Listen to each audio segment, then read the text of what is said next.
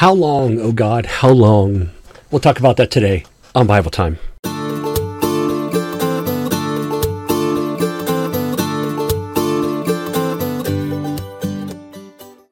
Hello again, everyone. Thank you for joining me for Bible Time. You know, in this uh, Bible reading program that I'm engaged in with the, the church where I serve Jesus, we're we just passed Psalm 77, and, and somebody you know asked about it, and I believe his question was just about the author. But uh, you know, I thought you know let's just talk a little bit about Psalm 77 because it's a it's a song of lament, and it's uh, saying you know how long God are you gonna is your grace gone? Are th- bad things seem to be happening? Where's God? Oh, how many times have I asked that question? Have you ever asked that question? Why God? Why did you allow this to happen? I mean, after all, you can prevent it, right? God can prevent anything from happening. So why doesn't He? Oh my goodness, if we could have in our minds the vastness of who God is and and what he can do and that if we understood the things that he understood it would literally blow our mind up. I mean it would be it would be blown. We are an image of God. We are not God. We are an image. Let me give you an example that I often like to use. I would someday love to have a Corvette. But for now, I have to settle for the little tiny Matchbox car or Hot Wheels car, Corvette. That's as close as I'm going to get right now. It does not have the same power as the real thing. It does not, it cannot do everything that the real thing can do. I can push it and it will go across the floor, but I can't put gas in it and drive it somewhere. Can't drive it to the beach. So it's an image. It's limited in its ability. We are very limited in our knowledge and understanding. And if we had what God has and we knew why God allowed things to happen the way they do, if we understood why He waited the way He does, our minds would be blown because they're limited. And if we had that knowledge, then we'd be like God, and we're never going to be like God. But we are in the image of God. So if you have kids, you'll understand this. Kids sometimes don't understand you know, mom and dad, you don't understand. Times have changed, and, and we just do things differently now as kids. I said, I said that to my dad one time, and he laughed at me. And now I realize why he laughed at me because if I hear my kids say it, I laugh. Oh, sure, you might have new words and words that I don't understand, and you might do things that I never did, and you know, you're practically born with phones in your hand, where I had to walk over to the wall and pick up a phone, and we only used it as a phone, not as a computer.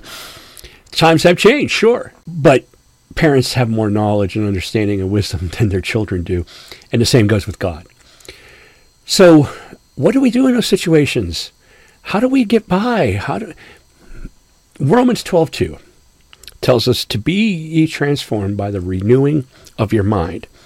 Now, there's a lot that I can say about this, and I don't have time in just this limited Bible time to to say all about what it means to renew your mind.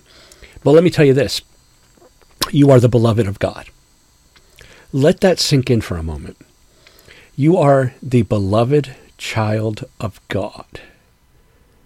Now, we often put boundaries on God can't love me because and you know, we even sometimes find things in the Bible that says why God can't love us. No, that's not true. That's a an accurate use of the Bible, applying life to the Bible instead of allowing life to be applied or the Bible to be applied to your life. You just can't do that. So how do we know that we're the beloved of God? Luke 15 is a great example, the parable of the prodigal son. Read it if you've never read it. If you don't understand it, read it again.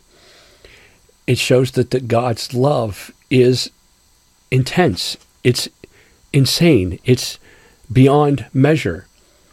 And we are the beloved of God. And when we can start taking these things that happen into our in our lives and stop dwelling on them as if it's the end of the world because you know the world's been going on for several thousand years and nobody has ended It hasn't ended because of one person's problem. So the the sun will come up tomorrow. You better bet your bottom dollar that tomorrow there'll be sun. But now I can't get that song out of my head. But anyway, what I'm saying is to understand us as the beloved of God is to take our problems and not hide behind them and not hold them and say, Woe's me. It's to take our problems and say, Look, this is awful. I don't want to go through this. And we move it over into the light that comes from God. And we say, God, here's my problem. And we look at it and we say, well, it, it, was, you know, just like heaving out of my hand, and I had to use two hands to hold it. And I look at it now in the light of God, and it's almost not there. In fact, where'd it go? That's what the light of God does for us because we are His beloved. But God will let you stay in that tiny little dark corner holding on to that problem. And without light exposing on it, you it, it will look huge. He'll let you stay there but if we move out of that and say, and not say things like, God, are you holding my eyelids open so that I can't sleep? Say, God, I can't sleep. I'm bringing this to you. Oh, oh my gosh. It, you know, our minds may be limited, but what God will do in those moments when we surrender to Him, when we give our problems to Him, He wants them. Because compared to him, they don't exist. They're so tiny you can't see them. But compared to our limited knowledge, yes, they're huge. But when we move them into his light, they disappear. I don't care what the diagnosis said. I don't care what happened to you. We've all been through some terrible things. We've all done some terrible things.